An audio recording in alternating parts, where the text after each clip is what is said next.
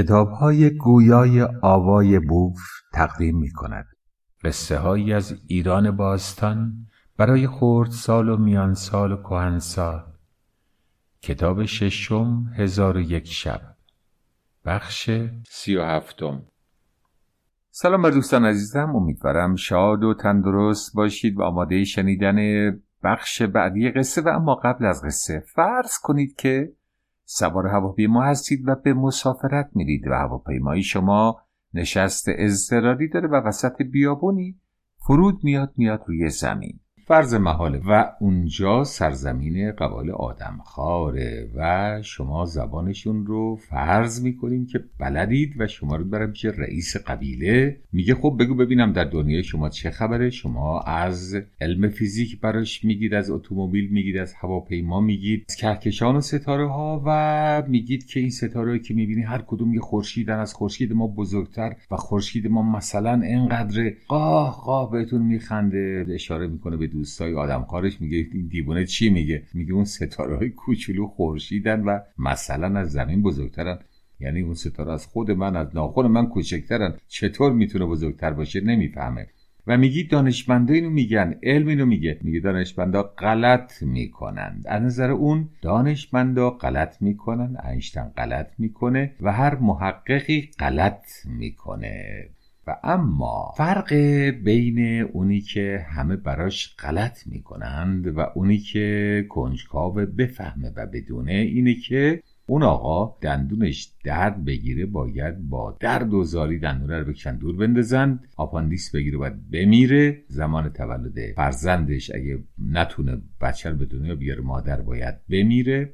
در مقابل دیب میکروب آسیب پذیره. کوچکترین بیماری بگیره اگر دارویی لازم داشته باشه و در اختیار نداشته باشه میمیره و زندگیش هم زندگی در حد یک حیوانه یعنی خوردن و زنده ماندن. همین و بس و تلاش برای خوردن بیشتر و زنده ماندن حتی خوردن انسان. و زندگی در سرزمینی که انشتن رو قدر می‌دونه در واقع چیزی شبیه بهشت. اونجا که در بهشت ترسیم کردن از شیر و اصل و هرچی که فکر کنید در اونجا وجود داره. در رؤیاهای بشر هرچه هست در اونجا هست.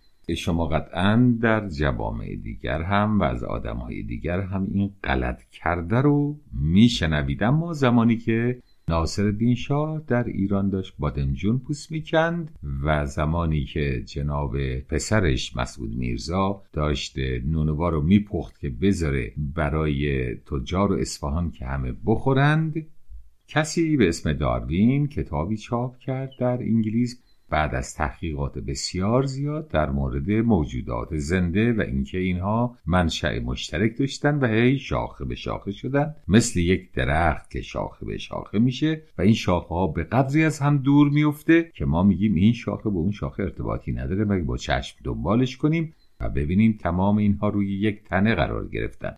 من خودم داروین رو نخوندم و نمی‌تونم ردش کنم تا چیزی رو آدم نخونه و نفهمه و چیزی در مقابل نیاره نمی‌تونه بگه که آیا درسته یا غلطه. بسیار شنیدیم که نظریه داروین رد شده. داروین فرض کنید گفته که شما از اصفهان با اتومبیل حرکت کرده اید و از فلان جاده اومده اید و به تهران رسیده اید. حالا گفته از دلیجان رد شده اید. میاد اثبات میشه. از دلیجان نه از کمربندی دلیجان رد شده ایم. اینجا نظریه داروین در این قسمت نه در کلیتش. رد میشه و همه ما میگن بابا نظریه داروین رد شد نظریه بیگ بنگ رد شد. اینطور نیست. چیزهایی آوردن جزئی یا گوشه ای از اون نظر اصلاح شده رد نشده. مطابق اونچه که علم امروز میگه حدود 13 میلیون سال پیش شاخه های مختلف موجودات دو پا از هم جدا شده اند و تا 4 میلیون سال پیش هم با هم می‌توانستن آمیزش داشته باشن. یعنی ژنشون با هم ترکیب می‌شد بچه دار بشن. اما از 4 میلیون سال پیش به این بعد دیگه این حالت وجود نداره. انقدر این شاخه ها از هم دور افتاده که دیگه سلول هاشون با هم ترکیب نشده. مطابق مطالعاتی که کردند و مطابق فسیل هایی که پیدا کردند و تست های دی ای هفت نمونه انسانوار شکل انسان وجود داشته. که یکیشون حدود دویست هزار سال پیش از بین رفته یکیشون دو میلیون سال پیش یکیشون دو میلیون و چهارصد هزار سال پیش یکیشون هفده هزار سال پیش. و هومو ارکتوس 143 هزار سال پیش اون که 17 سال پیش بوده هوموفلورسنیس اسمشه و هومو ناندرتال سی هزار سال پیش از بین رفته و هوموسیپین که ما باشیم هنوز هستیم بر روی زمین. این هموسایپیانی که ما باشیم هیچ تغییر طی میلیون ها سال با این اجدادمون در ما رخ نداده. و اما ناگهان در ده هزار سال اخیر انقلاب بزرگی رخ داده. اولا که چیزی حدود صد هزار سال پیش یواش یواش زبان شروع شده و ما سعی کردیم از لغات اما لغات محدود استفاده کنیم. هنوز قبایل عقب افتاده لغات محدودی دارن. یه قبیله از آفریقا اینا بیشتر از عدد سه ندارن. این چهار رو نمی‌فهمن چیه. حالا تصور نادانی اونها برای ما دشواره همونطور که تصور دانایی ما برای اونها دشواره و خواهند گفت غلط کرده. و اما نوشتن هم حدود 5400 سال پیش شروع شد. اولین نوشته ای که به جا مونده مال 4600 سال پیشه. با زبان اطلاعات منتقل شد بین افراد و همچنین یواش یواش از نسلی به نسل دیگر با نوشتن اطلاعات بیشتر به جامون تا منتقل بشه. به نسل های بعد و ما می‌بینیم این اتومبیل حرکت بشر که میلیون ها سال در واقع مثل مورچه حرکت می‌کرده ناگهان سرعت می‌گیره و این سرعت به قدری زیاد میشه که هرچی جلوتر میریم سرعت بیشتر میشه. تا می‌رسه از ده هزار سال پیش یا از پنج سال پیش به چیزی حدود 800 یا 900 سال پیش که در اروپا رنسانس اتفاق میفته. رنسانس به فرانسه یعنی تولد مجدد اندیشه بشر. و بعد در قرن هفدهم عصر روشنگری شروع میشه. و تفکر اقلانی و عقل مسائل رو سنجیدن و برای هر چیزی دنبال علت گشتن. نتیجه اون هم میشه صنعت و نتیجهش میشه یه انفجار جمعیت به خاطر اینکه آنتیبیوتیک و خدمتتون ارز کنم واکسن و مراقبت های پزشکی اینها بالا میره بچه ها نمیمیرن همه میمونن و در عین حال نرخ رشد هم به دلیل اینکه حالا درست اروپا صنعتیه ولی اکثریت جهان در در اصر کشاورزیه و کشاورزا اصولا بچه زیاد تولید می‌کنن نیروی کار برای مزرعهشون می‌خوان و در عین حال شعور پیشگیری رو هم ندارند اگر خاطرتون باشه مسئله شطرنج و خونه های شطرنج و گندم رو که تصاعد به چه شکلی بالا میره و تا کردن کاغذ رو که وقتی پنجاه بار تا کنیدش به خورشید می‌رسید یعنی انقدر زخامت پیدا می‌کنه خیلی از مسائل هستی به این شکل حرکتش. مثل حرکت جمعیت که یهویی منفجر میشه و بالا میره مثل حرکت دانش و علم و تکنولوژی که به سرعت داره بالا میره. یعنی دو نسل قبل از همه ما اصلا اندیشه هواپیما رو شاید سه نسل قبل نمی‌دونستن چیه و بعد همه ما امروز می‌دونیم هواپیما چیه و احتمالا سوارش هم شدیم. جمعیت در اول قرن بیستم یک میلیارد بود از اول هستی تا اول قرن بیستم یک میلیارد بود و بعد ناگهان همینطوری پیش رفت. آخر قرن بیستم 6 میلیارد بود. 6 برابر شد. یه 100 سال.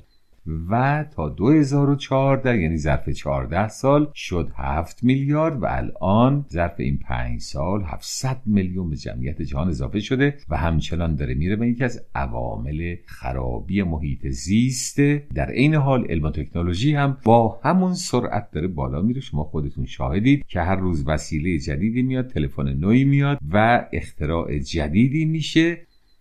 و این اختراع کم کم بشر رو داره می‌بره به لبه پرتگاه خطر که مبادا با این سرعت کنترل اتومبیل حیات بشر از دست خارج بشه به کوهی بخوریم یا به دره ای بیفتیم مگر اینکه آگاه باشیم. و این تلاشی است که من به عنوان یکی از دوستان شما تلاش من این هستش که ضمن قصه ها در این حال مطالبی هم از امروز بگیم از زندگی امروز و اطلاعاتی رو خدمت شما ارائه کنم.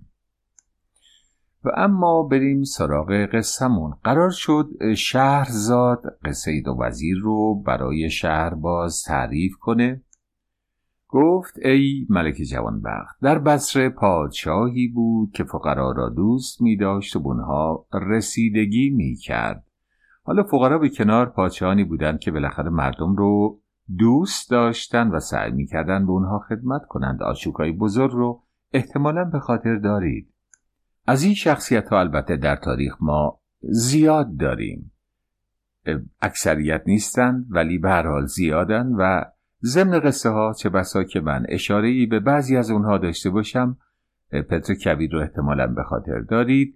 و مطلبی که البته در مورد پتر کبیر وجود داره ایشون بچه خودش اعدام کرد کشت به خاطر اینکه داشت توطعه می‌کرد بر علیهش و کارهایی کرد که از نظر بعضی ها شاید پسندیده نباشه. ولی اون چه که سرانجام تاریخ قضاوت می‌کنه این نیست که با یکی از کنیزان یا نوکران یا فرزندان خود کسی چه کرده مثل شاه عباس کبیر بلکه تاریخ قضاوتش بر اساس اینه که چه خدمتی کلا به مردم مملکت به اکثریت مردم مملکت کرده. آیا وجودش مفید بوده یا برای اونها مزر بوده؟ این ملاک قضاوته و اگر نمی‌دونید که هیچ انسانی بی ایراد نیست اگر بخوایم ایراد بتراشیم برای همه مردم دنیا میشه ایرادی یافت یا تراشید. و توجه داشتن به وضع مردم و وضع مردم هم نیازی نیست که بهشون صدقه بدن یا پول بدن. فقط کافیه شرایط زندگی رو طوری بکنن که کشاورز و مردم بتونن راحت کار کنن قناتی باشه پلی باشه جاده باشه این زیر ساخت ها و همچنین برای بازرگانی امکانات فراهم کنن. شاه عباس بزرگ مثلا کاروانسراهایی ساخت که مسافرت و تجارت رو تسهیل کنه ساده کنه. البته سابقه جاده ساختن و کاروانسرا ساختن در ایران برمیگرده به زمان داریوش بزرگ که جاده شاهی رو ساخت که مورد حیرت یونانیان و امروزی هاست که اون جاده با اون عظمت و پست با اون سرعت می‌دونید که پست رو ایرانی ها اولین بار پایه گذاری کردن و اونم داریوش بزرگ بود. به حال این جناب پادشاه بسره هم بسیار آدمی بوده که به فکر مردم بوده و سعی می کرده که اوضاع و وضعیت زندگی مردم هر روز بهتر شه و دو وزیر داشته و یکی از اونها اسمش بوده فضل ابن خاقان و یکی معید ابن ساوی. حالا این اسما رو من سعی می‌کنم بگم وزیر اول یا وزیر بده و وزیر خوبه. این ساوی وزیر بده است. فضل ابن خاقان وزیر خوب است. مردم وزیر خوبه رو خیلی دوست داشتن به خاطر اینکه مهربون بود و سعی کرد به کار مردم رسیدگی کنه اما وزیر بده مورد نفرت مردم بود. روزی آقای پادشاه در قصر خودش نشسته بود روی تخت و تخت همون صندلیه در واقع. گفت که ای وزیر گفت که بله قربان. گفت دلم می‌خواهد کنیزی داشته باشم زیباروی و مشکن موی صاحب عقل و کمال و جمال و هنر. بخواند بنوازد و برای ما حکایت های زیبا بگوید و ما از نگاه کردن بر اندام و چهره او لذت ببریم. بزرگانی که در اونجا حضور داشتند گفتند پادشاه ها چنین کنیزی به قیمت بسیار گذاف گذاف یعنی زیاد به دست خواهد آمد. باید ده هزار دینار بابت او پرداخت. پادشاه گفت اشکالی نداره وزیر. به وزیر خوبه. گفت.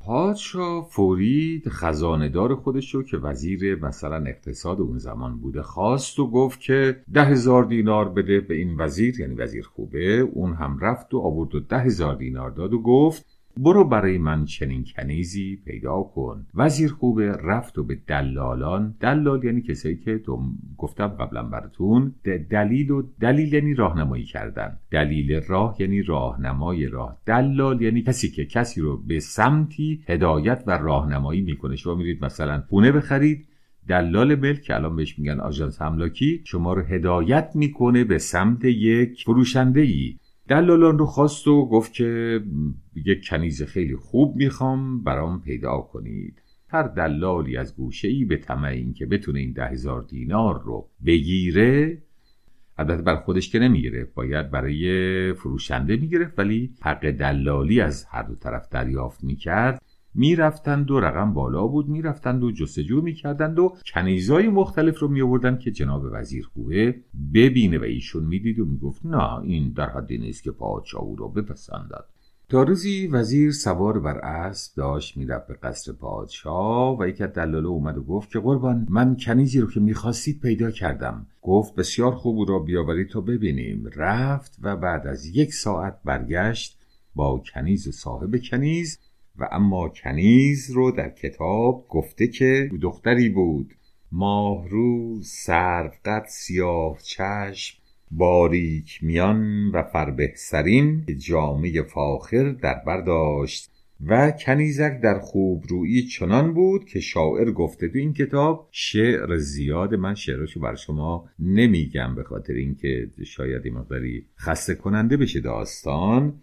و حالا دیگه شعر که این آفتابه و این نمی‌دونم ماه و ستاره است و از این صحبت ها وزیر و مس این کنیز رو دید رو به دلال کرد و گفت خب این قیمتش چقدره؟ گفت قربان این به ده هزار دینار. اما صاحب کنیز قسم دلال داره میگه صاحب کنیز قسم می‌خورد که ده هزار دینار قیمت کپکان مرغابی ها و خوراک های دیگر این کنیز نمی شود و همچنین بهای لباسی که بر تن دارد و آموزگارانی که او را نوشتن و لغت و طب و ضرب و ضرب آلات طرب یعنی موسیقی یاد داده اند. یعنی این کنیز همه اینا رو می‌دونست. وزیر گفت که خاجه این کنیز رو پیش من بیارید تا اون رو ببینم باهاش صحبت کنم و بعد از اینکه کنیز رو البته حاضر کرده بودن دیده بود ظاهرشو آوردین گفت بیارید خونم. و در اونجا گفت که بعد از مدتی باید این رو پیش شاه ببرم چون برای اینکه پیش شاه بره باید یه سری آداب و رسوم و شیوه برخورد با پادشاهان رو یادش بدم. پول رو پرداخت و کنیز رو خرید. کنیز رو به خانه برد به حمام فرستاد لباسهای زیباتنش کرد براش یه قسمت جداگانه توی خونه خودش درست کرد و چند خدمتکار براش تعیین کرد که در خدمتش باشند. از غذا این جناب فضل ابن خاقان یعنی همین وزیر خوبه پسری داشت قمر منظر یعنی صورتش مثل ماه بود و سیمندام یعنی تنش سفید بود و انبرین مو یعنی موهاش مشکی بود و این پسر بسیار زندوست بود و می‌گفتند هیچ جا زنی از کنار این پسر عبور نمی‌کنه مگر اینکه این پسر به هر حال به نوعی ازش کامی بگیره. پسر از ماجرای کنیز که چرا توی خونشون خبر نداشت و وزیر هم به کنیز گفته بود که من تو را از برای ملک محمد ابن سلیمان زینی خریده ام حالا این بند خدا از یک کشور دیگه برداشتن دزدیدن یا اسیرش کردن و بردن اینجا دارن میفروشن و این نمی‌دونه حالا این اسمی که این داره میگه کیه. و در این حال وزیر سفارش کرد به این دختر که مرا پسری هست یعنی من پسری دارم که اگر زنی را در برزنی یابد با او در آمیزد این هر زنی ببینه خلاصه یک اتفاقی میفته. تو خیشتن از اون نگه دار و رخ بر وی منمای. صورت رو بهش نشون نده چون زیبایی طرف رو بیتاقت می‌کنه. تا روزی کنیز به حمام رفت و بیرون آمد. عطر و چیزهای خوشبو به خودش زد و آرایش کرد و لباس شیک و تمیز و فاخر پوشید و اومد قسمتی که زن وزیر بود. دست زن وزیر رو بوسید و گفت می‌خواهم ساعتی در خدمت شما باشم. زن وزیر باش مهربونی کرد و اون رو نشون گفت شما اینجا باشید.